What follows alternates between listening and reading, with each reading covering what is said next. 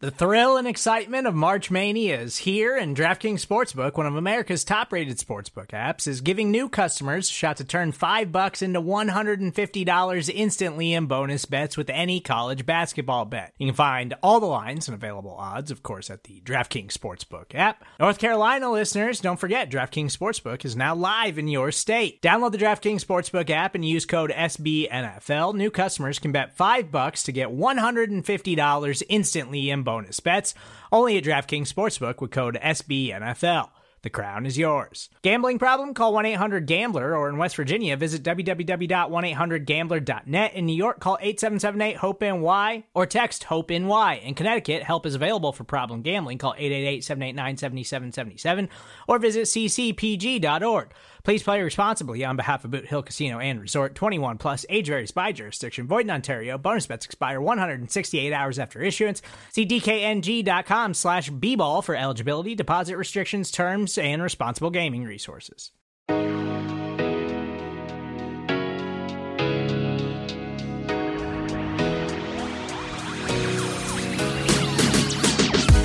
Hello, happy Saturday. Welcome back into the Arrowhead Pride Best of the Week. I am host and audio producer of the Arrowhead Pride Podcast Network, Steven Serta. Hope everyone is enjoying the NFL Combine this week. After this, it's going to be a little bit quiet around the NFL. Free agency will pick up. That'll be exciting. Then we'll have some quiet weeks ahead of the NFL draft. But we got plenty to get you caught up on from this week. We'll start things off with the latest episode of Veach Season. Rocky Magana and the crew discuss some guys to watch at this week's NFL Combine. We still got plenty of action on Saturday and Sunday. After that, it's the Arrowhead Pride Editor Show. They discuss some of the best nuggets from Andy Reid and Brett Veach at this week's NFL Combine in Indianapolis. After that, we're going to take a quick timeout. When we get back, we'll wrap things up with the Arrowhead Pride Draft Room discussing their favorite prospects of the week. That's all coming up on today's Arrowhead Pride Best of the Week. Let's get down to the meat and potatoes, boys. Let's get let's talk what everybody's been wanting to hear. They want to know uh, the combine's getting ready to start. The draft is coming up. Okay, who are the guys I need to have a look out for? Not even necessarily the guys that that the Chiefs might have a shot at. We're going to talk about that plenty. But who's the cream of the crop at some of the more premier positions in this draft? And so what we're going to do today is we're going to we're going to break down our top 5 at offensive tackle, edge rusher, and wide receiver. And we're each going to give our top five at these positions and then kind of go from there and kind of argue a little bit about about our guys and why we have them ranked that way and kind of give you our reason and our reason and rationale. Um, and so I'll I'll start off the the offensive tackle conversation. Um, for me, at number one on offensive tackle, I got Paris Johnson. I got Paris Johnson Jr. I think that he's the guy that has size, length, the athleticism, um, he's he he's he has plenty of reps under his belt at left tackle. I think he's the only guy um, outside of Broderick Jones that you could plug in at left tackle today, and he could probably start meaningful reps in the NFL. And Broderick Jones is who I have as my number two guy, and that's just because I really like his athleticism. But the problem with Broderick Jones is he does struggle with power sometimes, and he gets popped back, and he has to do some recovery, and so there is some question marks there. Um, so I got Paris Johnson Jr. number one at offensive tackle. I got Broderick Jones number two. Number three, I got Peter Skoronski, and it's the it's it's kind of been the same story with Peter Skoronski with anybody who knocks him down a little bit. Is that you just don't know about his arm length, right? Mm-hmm. And we know with Andy Reid and Brett Veach, if, if the arms aren't at least uh, you know 33 and a half inches or that 34 inch mark, they're not going to even touch them at tackle. Um, argue it right, wrong, whatever you want. There is some some logic to it when you have Myles Garrett coming at you off the edge when he looks like a freaking octopus with his huge tentacle arms, trying to you got to try to keep him out of your body, you know. Um, and so, so I got Peter, not Peter Skoronski down to number three, even though technically speaking, he might be the most refined, most polished, um, you know, pass protector in the entire draft. You know, he's a guy who if his arms were longer, you could you would project him to be a Pro Bowler. I think. I think he's technically speaking, he's very talented. Um, number three, I got Darnell Wright just because I really like his size. Um, I've I, I, I kind of this year when I've been watching edge prospects, I've been trying to watch as many of the edge prospects against the Tennessee line as possible because I really like the Tennessee offensive line. I think that they develop good offensive linemen. so that if an edge prospect has a good game against Tennessee, I kind of believe the production a little bit, right? And so that being said, I've seen a lot of top flight edge rushers go against Darnell Wright, and his size just kind of swallows them up. He, he like whatever they try if they try to power rush him, he, he, it's almost like he's like flubber. He just absorbs that power rush and like doesn't budge a lot of times. Now there's some athleticism that he needs to get right. Um, they moved him from left tackle back to right tackle this year, which was his natural position, and so you know he didn't give up a single sack this year at right tackle, and so I think that that he's a guy that you could almost plug and play at that right tackle position if the Chiefs decide that they do want to move on from Andrew Wylie. and that's probably the first offensive lineman I've mentioned at this point that might be in that range for the Chiefs that they could draft him. Um, and then number five, I got Dawand Jones. And Dawand Jones is a guy who's just huge, right? He, we saw him at the Senior Bowl, and he was he played he, he literally showed up for one day, dominated, uh, just didn't let anybody buy him, just just totally kicked butt, and then said, "Peace out, I'm gone. I'm not even going to play in the game," and disappeared and went home, right? And so, Dawand Jones looked more athletic than I expected him to be. He he looked a lot like Orlando Brown Jr but more athletic to me. He had a little bit faster on the kick step back. Um, didn't let people did, wasn't playing catch up with the speed rush as much as I expected him to, and so he really kind of impressed me. And I wasn't expecting much out of him, so maybe that's why I bumped him up so high. Is that he he he, he surprised me and how well he performed in the one on ones at the Senior Bowl. Um, so that's my top five offensive linemen. Um, Price, give me what you got and tell me why I'm wrong, or why I'm right. Well, I mean, I think I think one thing that you're looking at here, just kind of looking at your top five as compared to mine, we don't have a lot of variance. So I think probably the biggest outlier between yours and mine is I'm a lot higher on Peter Skoronski than you are. I think part of the reason why I'm so high on Skoronski is because when I look at offensive line play, I want to look at the things that are repeatable and the things that are not as teachable. Um, anytime I see a player with strength, play strength is one of the concerns. I consider that kind of a win because I think you know getting players in an NFL locker room on an NFL training plan and getting them where they're not worried about NIL and um, you know classes and those type of things. I, think that that's a major strength of any NFL locker room, especially the Chiefs. Um, when I look at Skoronski, the technician that he is, and also the position versatility, he has such a high floor that I just feel like any NFL team, like if you took him and he ended up starting at center for you, and you're a team picking at 13 or 21 or wherever he ends up going, I don't think you're going to regret it. And I do think that he has the position versatility to play all five positions. The arm length is a concern, but uh, you know, there's been a lot of comparisons between him and Math- and Rashawn Slater, who also came from the same school, played the same position. When you look at where Skoronski falls short, it's things that you know a lot of teams do value arm length, but there's been a lot of good players who have, you know, failed at that and still been good players. I know that this is, you know, a Chiefs centric podcast, but when I look at him and look at kind of what his profile is, reminds me of a lot of what Mitchell Schwartz used to do. Mitchell Schwartz was never the strongest player. Mitchell Schwartz was never the most aggressive player. He was never the most athletic, but he was the smartest player. And he just was able to study and, you know, counter every move that a edge rusher had on him. Now, with all that being said, Paris Johnson is kind of like a prototype of the position. He's got insane wingspan, incredibly strong. Um, he's got great experience. The only thing that you're going to talk about with him is just not a ton of experience at left tackle. This was his one season playing left tackle. He played guard a previous season before, but again, position versatility. Um, the ones, the the two that I really have a hard time kind of deciding is between Broderick Jones and Dawand Jones, and yes, part of it is the names, right? But um, you know, I think looking at Broderick Jones, the you know the Orlando Brown comparison really sticks out there.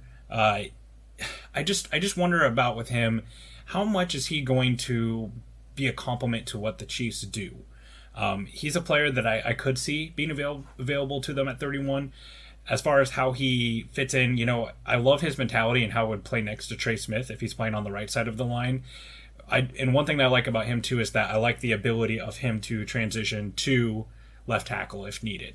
So I've got Skoronski, Johnson, Broderick Jones, Dawand Jones, and then I went a little bit different at number five. I've got Jaelyn Duncan at top five um, as my fifth player. To me, he just matches so much of what the Chiefs do well. the things that when I read through Jaelyn Duncan's profile, I I get a lot of shades of Eric Fisher as far as like the athleticism, the strength in um, pass blocking. Now, the level of competition at Maryland's not quite as much as what you know Fisher was facing at Michigan State. I believe is where he went. Correct? Am I dreaming that? No, Central Michigan. Central Michigan. Okay, whatever. Yeah. A directional Michigan. Excuse me. Um, but you know, I I I look at Jaelyn Duncan and the athleticism, the experience he has at the position. I think that he's going to test as one of the better, most athletic tackles that they have. Uh, this year, I expect him to have a really great raw athletic score. That just screams Chiefs to me. And if they can get that guy at pick 31 or later, I love that for them. And, you know, I think that very, like, ideal tackle situation this year for me. You bring back Orlando Brown on the tag, you draft Jaelyn Duncan, you see if you can bring someone in to compete with Jaelyn Duncan at right tackle. You give him the redshirt year at right tackle and then move him over the next year. I completely think that that's possible. Huge Jaelyn Duncan fan.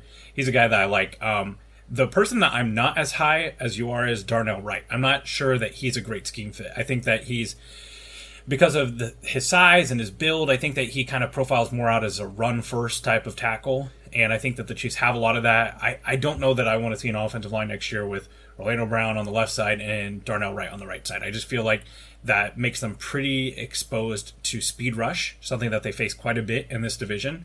And it's not going to get any better, right? You know, Von Miller will come back for the Buffalo Bills. There's still a lot of great pass rushers in the AFC, Maxx Crosby, etc. So um, th- that would be my only complaint. But overall, I, to me, the way that I look at this, there are four tackles that are definitive day one guy or uh, round one guys, and then it starts getting to your Anton Harrison, uh, Matthew Bergeron, Jaelyn Duncan. Um, you know, there's shades of Cody Mauch in there sometimes. I, I don't think he's a tackle, but there's four definitive day one, round one guys, and then you can kind of start picking your favorite flavor. And for me, Jaelyn Duncan's got that skill set that just makes a lot of sense for the Chiefs. It, I do find a little, a little, push back a little bit on the Darnell Wright being a run first tackle in the sense that they played in a very proficient passing offense with Hendon Hook at quarterback and the deep ball to, to you know, to uh, Jalin Hyatt and Cedric Tillman, which are both probably going to be top three draft picks at the wide receiver position this year. Um, but you know, that's why we're here to list our opinions and to defend them and to talk and talk them through. And so, but that would be my only pushback on the on the Darnell Wright. Yeah, and I mean, like you said, there, you know, that offense was you know one of the best offenses in college football this year. Um, you know, I, I think still probably more right tackle for him than left tackle. Mm-hmm. And um, you know, maybe maybe your plan is to extend Orlando Brown and to keep Darnell right there, and he's your he's your right tackle guy to me, the the problem with that scenario is, and you know, going back, like Hendon Hooker was a very mobile quarterback as well, right? So there was that element of their game that did play a part in it. The threat of the run, we've seen what that can do. He's not Lamar Jackson level mobile, but it does it does help the tackles. You know, coming from Orlando Brown from that system as well. I just I'm not sure that I want the ceiling for the Chiefs pass tack or you know passing game with tackles to be Orlando Brown on the left side and Darnell Wright on the right side. Um, but you know, we're we're splitting hairs here. I'm not going to come home and like punch my pillow if Darnell Wright's, you know, the call at number 31 for the Chiefs. Yep, yep. Fair enough. Fair enough. Um, all right. Well, so, all right, Nate, hit us with your offensive tackles. Who you got, man? Yeah, um, just overall thoughts on the tackle class. It's just not that good. Like I, I was kind of looking at some of the history today. It's probably the weakest since like 2019. Like I don't think there's even anyone as talented as like Tristan Wirfs in this class, and he was like the fifth ta- or fourth tackle taken in like 2020. Uh, but overall, my board, I have Peter Skoronski one, the tackle from Northwestern. I I honestly wouldn't have him as high versus some of the tackles past few drafts. I do have more questions about him, but he's just I just when I watch him, he's just the best tackle. I think he combines all the traits.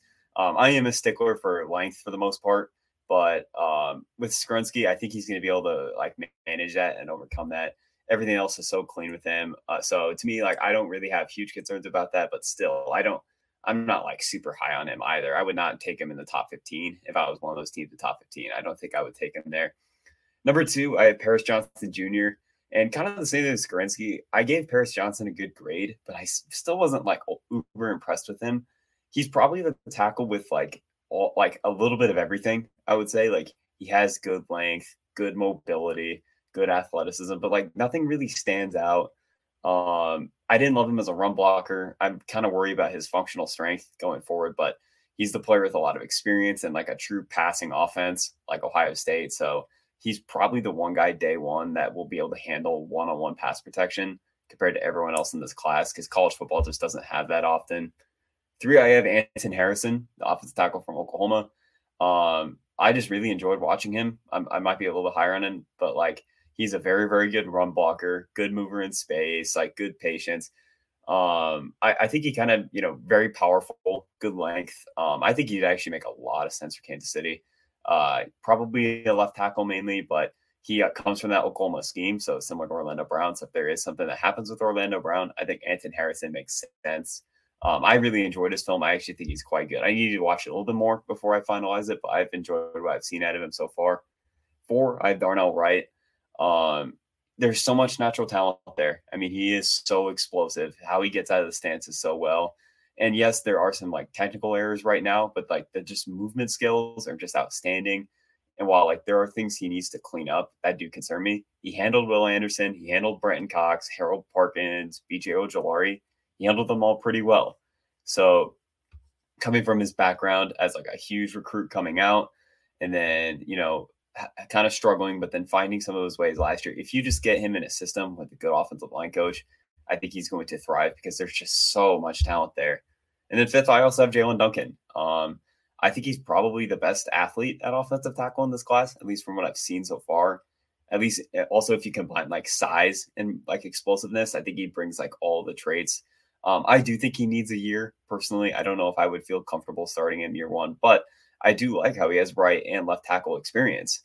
So maybe you are able to find him on one side and he can go the other side next year. Personally, I would like to have him have a year off, just kind of learn, uh, you know, technique and stuff like that. It's nothing like functionally with his body that concerns me, and that's always like the big thing with me for offensive tackles is like, okay, we can fix technique, we can fix those certain things with the offensive line coach. Is there specific traits that like you're not explosive at the stance, you're stiff in your hips, you don't take on power well? Those things concern me more and Jaelyn Duncan, I'm not concerned about any of those things. So for me, I have probably a little bit higher. Um, I don't know if I'd take him around one, but I, I did enjoy Jaelyn Duncan. All right, let's get into the scouting combine here. Andy Reid and Brett Veach, they're scheduled to talk. Actually, every head coach and GM talks the first couple days of the combine here on Tuesday and Wednesday. So we got Andy Reid and Brett Veach on uh, what was Tuesday. You want to listen to the full, uncut press conference we have avail- available for you at from the podium. Thanks to the, the good work of Steve. I really put Steve to work here today because we have the top 10 nuggets from the combine pressers. I, I, Steve would tell you we're not going to bring him back on, but he would tell you I, I apologize in advance about the extra work that I gave him today. But it puts us in a good position to really talk about some of the things that we heard that were important and significant about this team and its future moving forward. The first one was Andy Reid on Eric Bieniemy, who of course is now the assistant head coach and offensive coordinator of the Washington Commanders. Here's Andy Reid. Yeah, so I'm so happy for EB to have a a chance to put his name on an offense, and this is his now. You know, he's he's working for Ron Rivera, who's a dear friend, and um, uh, and a def- you know more of a defensive head coach than offensive head coach. So this allows EB to do his thing and and uh, I'm happy for him. I, you know, I wish, and I'm, I'm, wishing him luck with that. I'm also wishing him luck going forward. You know, I, obviously we're trying to get him to become a head coach. It didn't work out that way, uh, but it, that's not, you know, it's not over yet. So uh, I think he's going to do do a heck of a job here and really uh, be able to show his personality within the within the offense. You know, this was my design. I, I mean, I I see it, and I, I wonder if the fans see it. And I'll, I'll tell you what I mean. Eric Bieniemy went on Adam Schefter's podcast, and uh, he detailed the conversation that he had with Coach Reid. It was between them two. He said that no other coach knew that they identified ahead of 2022 that this was going to be his last season. This is something that I think the writing was on the wall. I had said it a number of times mm-hmm. on our mm-hmm. podcast and on the, the radio hits and, and whatnot that I, I didn't see a scenario in which Bieniemy was back. And there was no better sign to me, John, than the fact that he was tied to John Harbaugh and Ron Rivera. Harbaugh ended up going with a different candidate uh, for his offensive coordinator position. uh, ends up getting with with Ron Rivera. But the commonality there is these are Andy Reid's boys. Mhm, So Andy Reid, yeah. Andy Reid was having conversations with Ron Rivera. I think maybe as early as the beginning of last season. I don't know that for sure. Yeah. You, you yeah. know the conversations happened at a certain point. Andy Reid is the same guy who got Doug Pederson that head coach job in Philadelphia by talking to the owners. You don't think he was talking to Ron Rivera? I think there were bugs in Rivera's ear, there were bugs in Harbaugh's ear, and to Andy's credit, and again, this is speculation, but I'm I'm going to credit him with it. He he was saying all year, we're going to make sure my boy, if he cannot get a head coach job, has a clear cut path to Mhm. an offensive head coach job. Like they have, it's the reverse of Kansas City, where you have Ron Rivera as a defensive head coach, uh, where where Eric Bieniemy gets to run the offense, pick his staff. Same thing with Mhm. Steve Spagnuolo here in Kansas City. Andy Reid, of course, is involved in the defense, but he largely lets Steve do his thing. And now Bieniemy, there will be no questions in Washington, which will be a bigger challenge because of the personnel, but no question in Washington who's running the show on that side of the ball. I think there was a lot of subtext in Andy Reid's statement that Ron Rivera is an old friend. I mean, that was just dripping with additional meaning in this particular uh, nugget from the presser yesterday.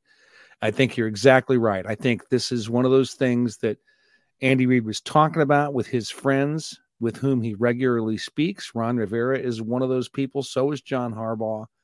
And there's several other people around the league, uh, perhaps not head coaches who'd be in a position to hire a coordinator, but people Yeah. inside other organizations with whom Andy could speak and say, look, we need to figure this out. We need to find a place for EB to go so that he can get this monkey off his back and make some kind of a move forward, even if it starts as a sideways move. I, I, agree, I agree. I think this was the plan all along. And I'm very happy that they've figured out a way uh, to get him off the schneid. You know, this has been a, a long time thing that's, I'm tired of talking about it. I'm tired of worrying about it. I'm tired of arguing about why he hasn't become a head coach. It doesn't matter now. He's got a whole nother approach to it now, and we'll see where it goes from here. So I'm I'm real happy for him, just like the head coach. It creates so many storylines. It's a tough division to play in the the NFC East. Oh, yeah. You now Mhm. also have two games a year where it's Commanders Giants, and you got Mike Kafka and EB going Mhm. after each other as far as offense versus versus offense in, in those circumstances. You got the NFC champions in that division and a Dallas Cowboys team who is always hungry and loading up because they don't take years off. They, there's no rebuilding in Dallas. They try to they try to do it every year. So tough division to to to to be in. The good thing about that is, hey, you get Washington to the playoffs. Might be just a one year stint. I mean, it might be that quick Mhm. for him. Yeah. So we'll see. Yeah. All right. Matt Nagy is now in in the vacant offensive coordinator position. Here was Andy Reid on Matt Nagy. Um, yeah, I've worked on you know staff things. Uh, Herbie mentioned uh, Matt Nagy, and so I, I, there's a process you have to go through and and talk to people and interview people, and and so that's what I did. And um, you know, between Pep Hamilton, who was phenomenal, Marcus Brady, phenomenal, and then uh, you know our our own guy Matt Nagy that was here um, phenomenal interviews and just talking football is incredible. I mean, I got to do this for a good week, and uh, I, I enjoyed every minute of it. And uh, it just tells me that the league's in good hands. We we got some good coaches out there, and I'm, uh, you know, I'm, I'm excited about that. Yeah. So there was a behind the scenes interview process. Uh, Houston Texans offensive coordinator in 2022, Pep Hamilton, and senior offensive assistant, offensive consultant of the Eagles. I'm sorry, Marcus Brady. There it is. Uh, interviewed for this job. It was always going to Matt Nagy, right? Andy Reid went through interviews, but this was never a question. If you listen to the editor's show, I know that reports have come out after the Super Bowl that Matt Nagy's the next head coach. If you listen to the editor's show, you knew that 13 months ago. I told you the guys that. Um, but here you have, I think, the continuation of what will be the plan in Kansas City, which was Matt Nagy is going to be here for as long as it takes under Andy Reid, similar to a Josh McDaniels situation where the head coach eventually actually retires. uh, in New England, and then he will take over as head coach somewhere down the road. As a reminder, Andy Reid's contract runs through 2025. I don't know if that'll necessarily be the end. That'll be, I think, a decision point for Reid mm-hmm. where he'll determine yeah. how many more years he wants to go. But I think this is, I think this is the head coach and offensive coordinator indefinitely, John. I, I really feel that way. Uh, I don't think there's going to be any changes until Andy Reid retires. That's just how I feel here. I think there's a good chance that's the way it plays out. What struck me about uh, this particular comment from Andy Reid was find me another person. Uh, you think about this for yourself, Pete, and and uh, if you're listening at home, think about employers that you've had. If yeah. they would uh, talk about spending a week interviewing people, if they would come out of it happy like right. Andy Reid was. I had such a good time talking football with these guys. Oh boy, it was great. It was well, just great. I don't know anybody of, that thinks interviews are fun. the powers that be at SB Nation last year gave me that opportunity to to expand the staff with a lot of new staff members. That was a tedious process. I yeah. love talking about football writing and I love hearing about people's stories and whatever. It takes a long time, but you're right. Yeah. Andy Reid just just is like, all right, this is fun. I love talking football. This is what I want to do. It's like you're supposed to be away from the office. This is probably making you stay in the office at this point, and you're happy about it. But yeah, we all knew what's happening. Matt Nagy is now the offensive coordinator of the Chiefs for 2023. David Girardi is now the quarterbacks coach. Here were Reid's comments on that. Yeah, so Dave would be, um, yeah, I'll announce, end up announcing that here. Uh, well, I guess I'm doing it right here, Herbie. So yeah, David will work into that. Again, I went through an interview process there. So it's uh, uh, Bush Hamdan from Boise State was one of the guys I talked to. Again, he's at the college level. He had been with the Falcons at the college level, but um, you know, college football uh, is in good hands with him. So Boise State, I'm happy for them. But you know, so but he he's the the natural fit in there, and that's that's what he'll be doing. Yeah. So David Girardi is now the the quarterbacks coach. He had been what was called the the pass game coordinator for the Chiefs. This is somebody that Andy Reid has mentioned here and there a few times when it comes to these crafty plays when they have one of these unique plays that no one has ever really seen before. Sometimes it's asked in the press conference after the game. At times he'll mention Andy Heck. Bieniemy was one of them. Girardi was another. Mm-hmm, and so yeah. this, I believe, the train had kind of stopped for a while because of this Bieniemy bottlenecking right. thing where he just was waiting to become a head coach. I think this is now the continuation of the Andy Reid process where he tries to to help his his coordinators and assistants get get bigger jobs uh, both here and elsewhere. Well, if you're right that that uh, the, where we're headed with this is that Andy Reid and Matt Nagy will be the the head coach and offensive coordinator for a period of time until Reid retires. What this means is is that Girardi is going to be the offensive coordinator under Nagy. I mean, that's the op, you know, that's the way that Andy right. Reid would set this up, you know. Right. right. And uh, now now he might have a different idea when he becomes the head coach, but that's what Andy is putting in place here. Yeah, yeah, I, I believe that. And who knows if the Chiefs continue to have as much success as they have had, which is continuing to go to the AFC title game all these years in a row. If that streak were to continue a year or two, you know, might become a situation where Girardi has to go the Mike Kafka mm-hmm. route and mm-hmm. become an OC elsewhere. So we'll see how right. mm-hmm. it all mm-hmm. transpires. I think ideally for Chiefs fans, Girardi will last until Nagy's ready to become the head coach. We'll we'll see how it how it goes. All right, let's get into some of the the nitty gritty about this year's team. And I think the offseason questions about this team starts with the franchise tag, which the window is now open. And the likely candidate for the Chiefs, and I think it's even more than likely, the definite candidate for the Chiefs is left tackle Orlando Brown Jr. Here was Brett Veach on Orlando Brown Jr.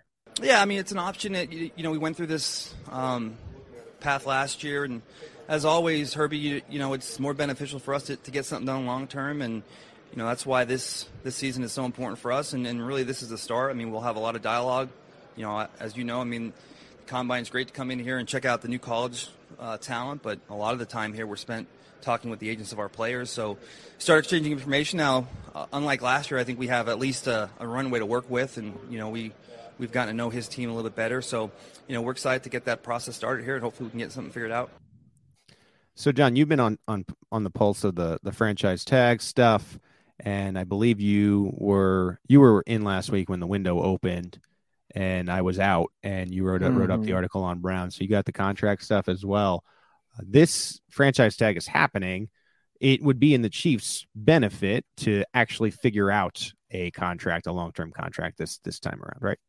Yeah, I mean, you you you have to assume that in any contract that comes out, the first year cap hit is going to be something less than what the franchise tag is. Maybe right. not a lot if the intelligent uh, if the contract is constructed intelligently, which I think it would be uh, if it comes out of Brett Veach's uh, wing of the building.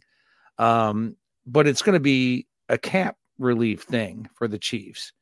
And then there's the additional problem uh, that if if they're going to put the franchise tag on him uh, before the seventh of March, just six days from now, as we speak, uh, they have to create something around 20 million in cap space because the minute he, the he the uh, on the beginning of the league year, uh, he's going to need that space that the Chiefs don't have in right. order to be on the franchise tag. So I think there is a fairly good chance that they're going to get this figured out before the franchise tag deadline.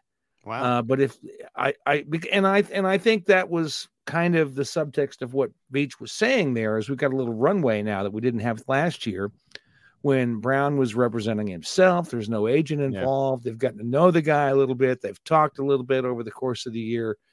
And they've both sides, you know, I wrote an article about this last year when it was all over. Both sides did exactly what you would expect them to do. They did right by their respective um, sides of the argument. And I think they've both had a chance to think about it now and think about, okay, what is it we could have done a year ago that would have made this deal happen? And, uh, you know, I don't think it'll take them long to figure out if they're close. And if they're close, I think they'll make a deal. And if they're not, then we're talking about the franchise tag and, you know, a repeat of what we went through last year, which hopefully doesn't end with Orlando Brown Jr. missing a lot of time in uh, well, in the off season and the training camp. It just needs to be a, a situation where both sides bend a little bit, mm-hmm. right? Yeah. As, yeah. As the final offer came out last year, Brett Veach was sneaking in a final bloated year to pump up the average. Sure. And the representation was it seemed like asking for far too much for the quality of, of Brown's play over a season's time. Now he was really good in the second half. Pro Football Focus has noted that he was good in the playoffs. We all know about the zero sacks, putting put it on a you know what T-shirt, and uh, he wore that to the parade in the Super Bowl. I think there's a number here where both sides bend a little bit and they can be in a happy place. Mm-hmm. But if, yeah. if they have the same attitudes as they did last year, this is a franchise tag thing that's going to happen again. And I don't, I don't know. I, I think Brown has to be careful here though, because I don't think it's past Brett Veach to tag him and then trade him. And I think he wants to be here.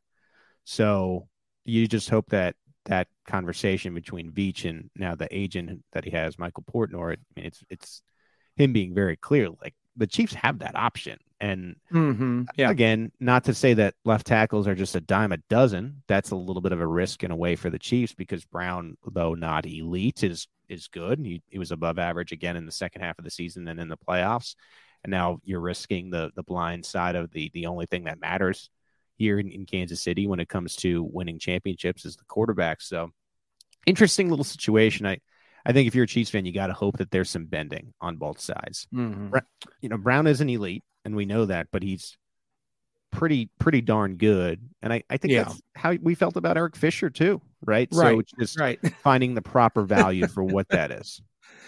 Yeah, no, I agree. I think that's one of the things that's amusing about this is that people have gotten themselves uh, so worked up about not paying him more than he's worth that we're losing sight of the big picture here, and and that is he's probably better than anybody the Chiefs can get mm-hmm. uh, for any kind of reasonable price uh, in the short term this year, just as was the case last year. And I think the Chiefs want Orlando Brown to stay too. I think they like him. I think they fit. He fits with the other players on the on the offensive line. That counts for a lot with mm-hmm. Andy Reid and Andy Heck, and I I think they really want him to stay. So you got two sides here that ought to be well motivated to make this happen. It's just a question of you know whether they can get that the money thing to work, and they've had you know eight months to work on it, to think about it, and come up with an approach that they can agree upon. So I think they're going to Yeah. make it happen eventually, maybe even before the fifteenth of March. Not that this matters when you know you're talking about millions of dollars of Uncle Clark's money, but Orlando's a highly criticized player, and whenever I ask him for anything, could be you know another defensive player that happened a couple times this year talking smack and got to get a quote from the offensive line. Orlando's very willing to just come up. I mean, again, he especially in the beginning of the year, he wasn't playing that well, and a lot of times players can kind of hide away, especially during the week. It's hard to hide after the game. And Brown is, you know, he does, something- you know, he comes up, he talks to you, he understands, like, okay, yeah, I need to play better, and I I appreciate that. Again, I'm not I'm not the one dishing out twenty million dollars a year for him. All right, Andy Reid also spoke about Frank Clark, who is another player who is in a interesting scenario when it comes to the Kansas City Chiefs. Here's Andy Reid. Yeah, so um, I actually talked to him uh, uh, at the parade, so that's where I ended up talking to him. Um, he had to do some stuff for the actual exit physical, but I had a good good talk with him. I love Frank Clark. Um, it's just you know, Veach has got to juggle all these different different things going on, and uh, but um, you know, Frank is uh, he's top notch, top notch guy. I love him, love him to death. So Andy Reid loves Frank Clark. He says, I mean, mentioned Brett Veach. Well, what did Brett Veach have to say about Frank Clark? Yeah, I mean, we'll probably to a certain extent need some cap space, but you know, we have a long history with him and his agent too, so he'll be one of the many conversations we have this week, and look forward to getting with him and seeing if we can work something out that makes sense for for both parties. John, the cap hit on Frank Clark is twenty eight six seven five. Feels like it, it Mhm. might be might be too much to to take on this year. Well, yeah, I think so, and I I think that um, uh, if you, I was just going to say that going into the Super Bowl, the number of people who are Kansas City Chiefs fans who would have predicted that Frank Clark would be back for this coming season was pretty low. It was a non-zero number, but it's pretty low, and I think that number is a lot higher now. and it's Well, funny that it just took one game for that to happen. He somehow reverted back to the 2019 version of Uh-huh, himself at yeah. different points this year, right? You had Yeah, that San Francisco uh-huh. game, and then really the end of the season into the postseason, he was really good. And you could tell that the players were feeding off that energy a little bit. Right, But Mhm. it's it is that interesting question of, well, if we commit another two three years to you, Frank, are we going to get that effort? I mean, it seems like we are, Mhm. right? yeah. How old, Mhm. how old is he here? We have uh, he's going to be 31 in 2024. I mean, I think the most you can probably give him is two years, right? Uh, I mean, Brett Veach Mhm. doesn't give out these type of contracts. What do you think? No, I agree. I think I think it'd be silly to give him more than a couple of years, but they, including this year, maybe even. I mean, you you could make an argument that the right thing to do was to give to extend his contract just one more year, and figure out a way to bring his cap hit down. You know, I don't know, ten million dollars or so this year, and and make it a kind of a reasonable contract for what would probably be his final season in Kansas City. I just think it's interesting that uh, people have completely changed their tune about Frank Clark uh, on the basis of one ball game. But you know that was always the thing uh, after the 2019 season. That was always the thing that we knew about him Yeah. was he was spectacular in the playoffs and in the Super Bowl, and and that was his value to the team. And um, you know, if, if the Chiefs are going to be a team that's going to be in the AFC Championship and possibly in the Super Bowl on a regular basis, you know what? That matters. Hey, this is Scott Galloway, author, professor, entrepreneur, and most importantly, host of the Prop G podcast. We got a special series running on right now called The Future of Work, where I answer all your questions on surprise, the future of work. Questions including what are we missing when we work remotely, or how do we handle work life balance when a major opportunity comes knocking? From the provocative to the technical, we're offering insights you won't want to miss. So tune in to the future of work, a Prop G Pod special sponsored by Canva. You can find it on the Prop G Pod wherever you get your podcasts.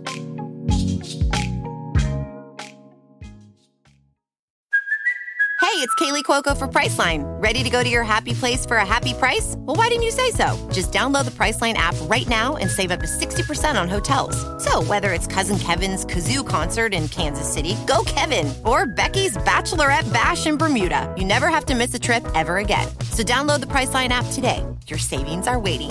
Go to your happy place for a happy price. Go to your happy price, Priceline. Other other position on the on the offense that that is worth discussing here, wide receiver, because I do think this is kind. I, I kind of tweeted this out today, but there's just it's, it's easy as football fans, as general football fans. You know, you grow up, you kind of learn the game, and you kind of know that there's these you know different.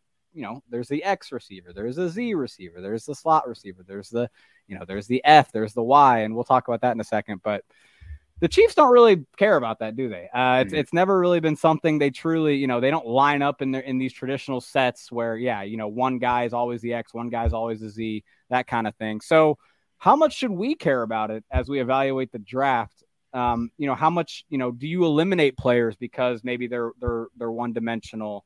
Um, you know, are there any guys you can think of that maybe you you know aren't you know that you wouldn't draft because they're maybe too one dimensional? Are there guys that you know you would draft specifically because they're so versatile? You know, I we talked about a few of them on on the AP film room last night. So I don't know. Just just what do you think about the receiver position? How important is it to be you know more than just uh, just one single thing?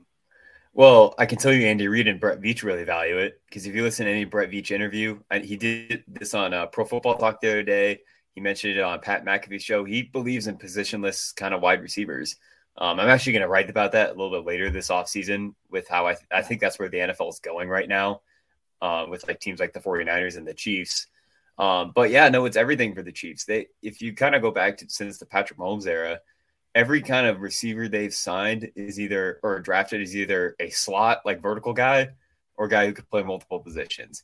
Even Sammy Watkins. Sammy Watkins was more of an X, but they moved him around quite a bit. He would sometimes play in the slot. Like that's just a big thing for Andy Reid's offense. Like every receiver talks about having to learn all these different roles. I think that's the main reason why we didn't see Sky Moore on the field this year because that's how Andy Reid gains advantages on defenses is kind of tricking you with like personnel Right. and motion so that he can kind of get like an identification of like your rules and stuff. Um, to talk about some guy, to be honest with you, I don't think this class has a lot of those guys, which makes it kind of disappointing. Like, well, like Quentin Johnston, I like Quentin Johnston, but that dude's I was gonna just an X. Yeah, he's just Right. an X. So I don't think he's So me- so- on the- so- yeah, go ahead. Yeah, so let me ask you, like, do you like would you even trade up for like is if Yeah. he, even if he falls into your lap, like are you is he even a, a target on your board because of that? Um, for me, yes, That's I don't think right? he is for the Chiefs because Right, uh, exactly. Yeah, that for the Chiefs, I don't think so because I think he's just an X, which is not a criticism of him. Like some offense will take him and do well with him, but I just don't think that's something Andy Reid really cares about um, in his offense. He just wants guys who can do a lot of different spots. I wrote down a couple names, but like none of these names are great. We, we talked about Kayshon Boutte last night, um, Yeah. the wide receiver from LSU. I think he kind of fits that prototype. Uh, Jayden. Reed from Michigan State, I think, would kind of fit that prototype. I haven't watched too much of him, but Parker Washington from Penn State, I think, is someone that could potentially fill that. I said Zay Flowers, although he might be more just a slot, but you can move slots around too. Like you can do a bunch of things formationally. Um, I, I Yeah. said Jordan Addison too. I, that was kind of the last name I had written down. I don't know if you have any more. I think those are like the five guys that would make the most sense for the Chiefs. That when I was looking through my list of guys who can kind of fit different positional types, because I, I just genuinely believe if you listen to Andy and Brett Veach, that is like the biggest thing they care about.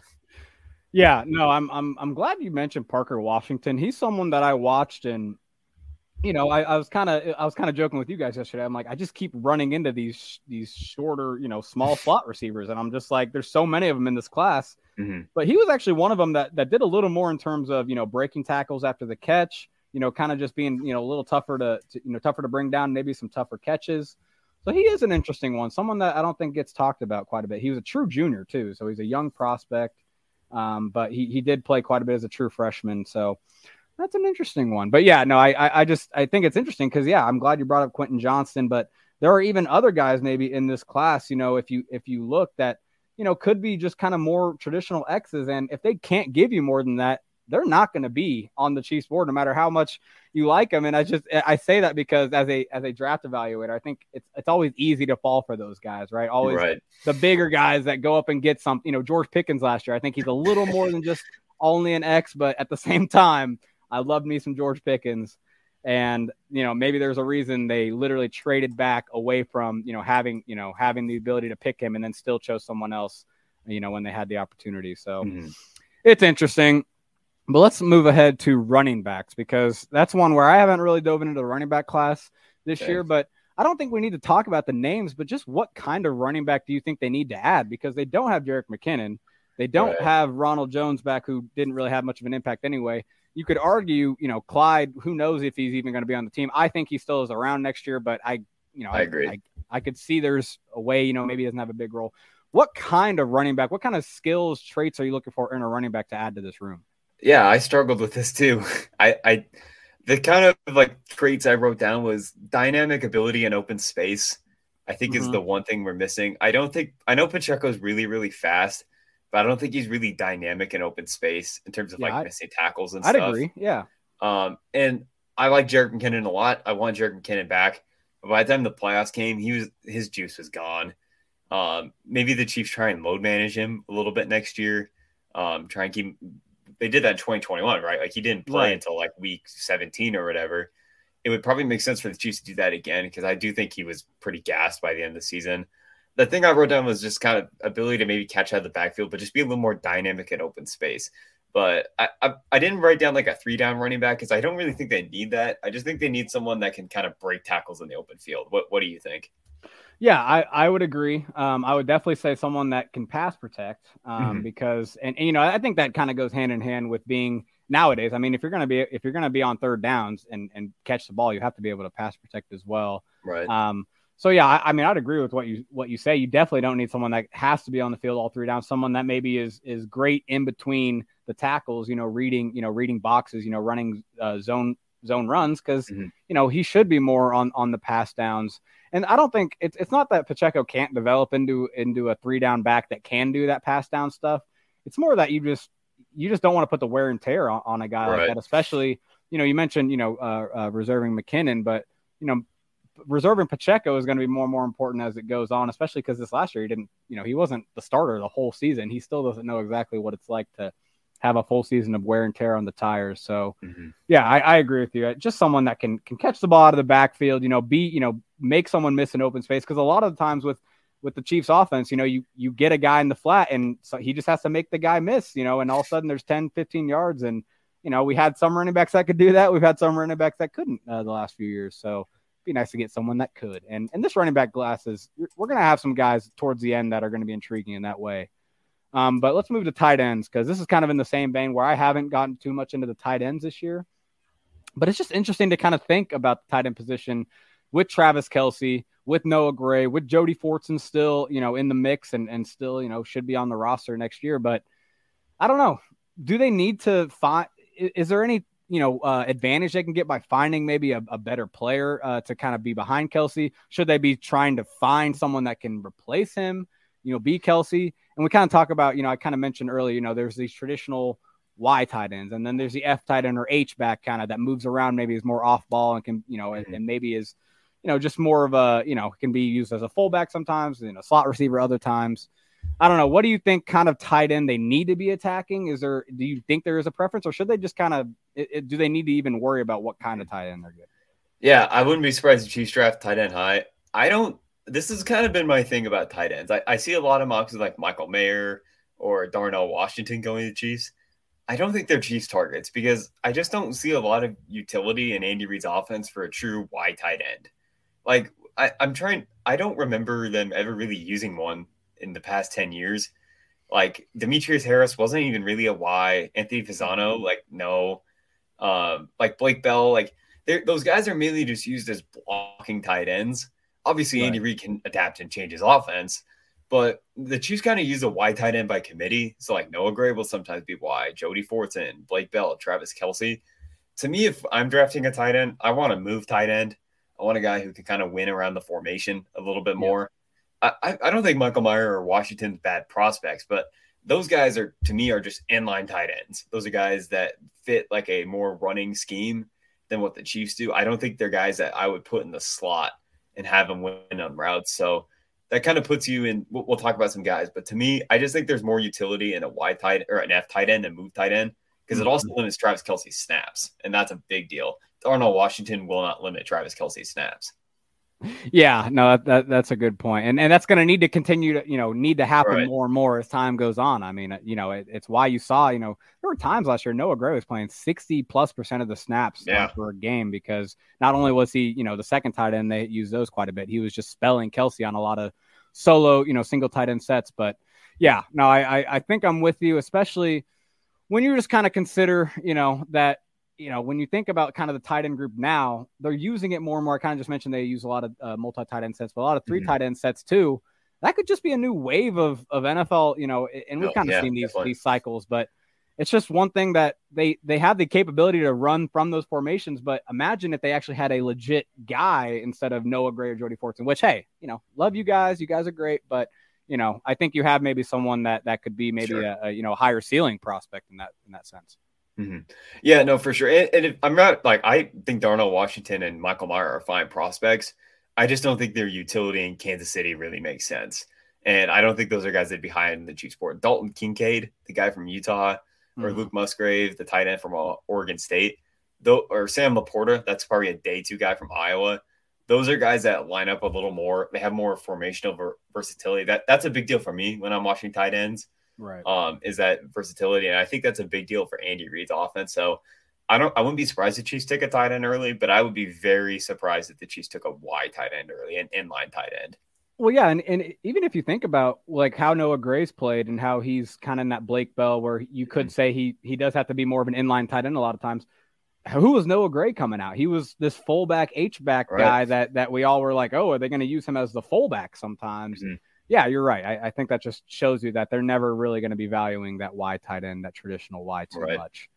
All right, well, we should kick it to break, but just before we do, I want to get to the weekly segment, Nate. I'm, I'm I'm ready to get to it. So, alarm bells are going off. Prospect of the week. Here we go.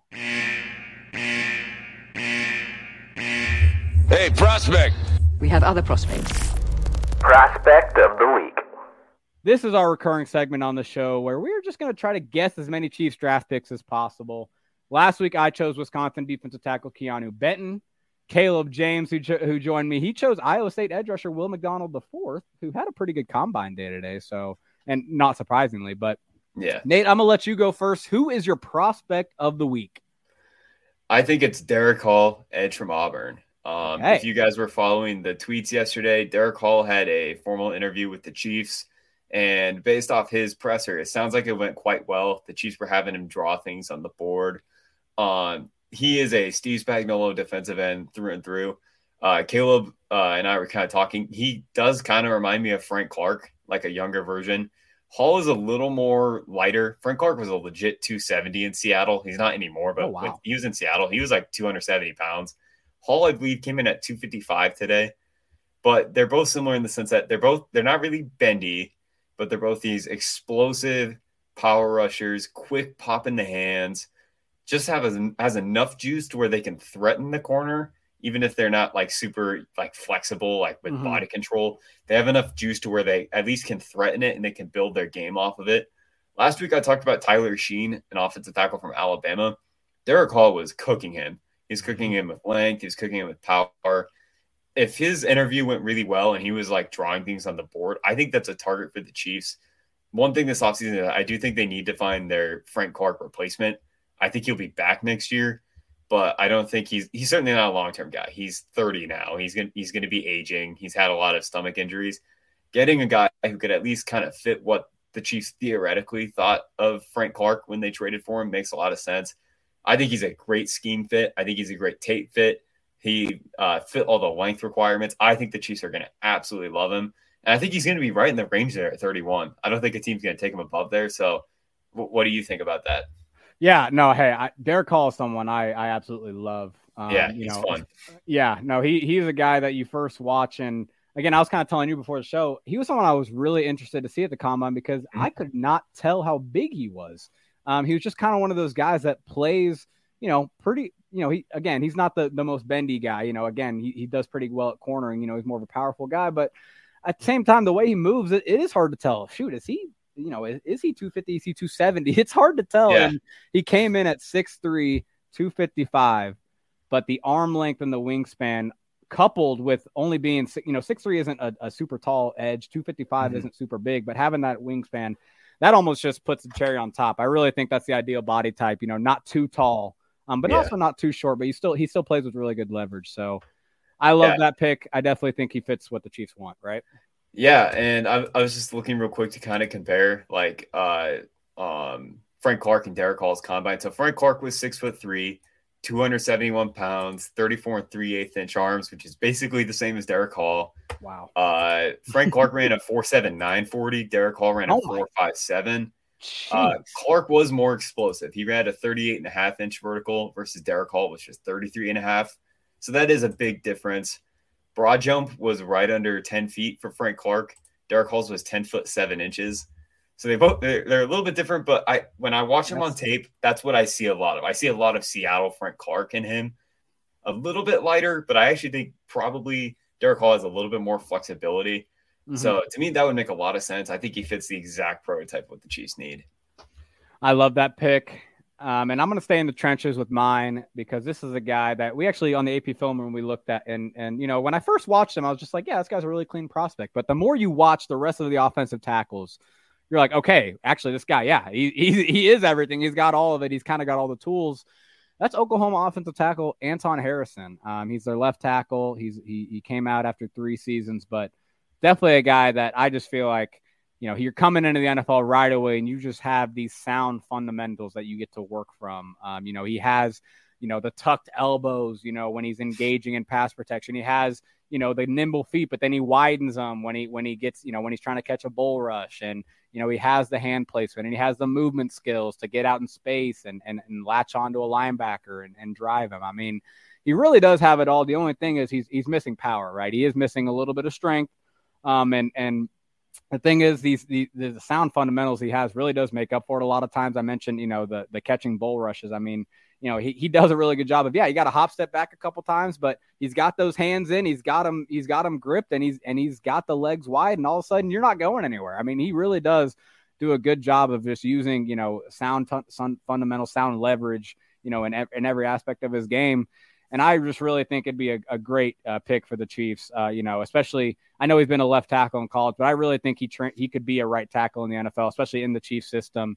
You know, being on the front side of zone runs. You know, not only setting the edge, I think he could do that uh, with you know with good uh, you know footwork and just attacking at the end, but on the backside of zones as well. You know, kind of having that that movement ability to cut off linebackers, a defensive lineman, and then also just being a good pass protector. I think he's a sound pass protector. So. And, and and honestly, I will say, I, I guess the main thing is that I just didn't realize he was so lowly thought of. I mean, I just figured he was like a, a, a top, you know, 15, 20 kind of prospect maybe, but he doesn't really get mocked very high. And so I think mm-hmm. he is actually a realistic Chiefs option. And so I'm all about it. So those are our two prospects of the week Anton Harrison, Derick Hall. If, if they somehow ended up with both of those, we would be very happy men. That would be an awesome draft. yes, that's A plus right there.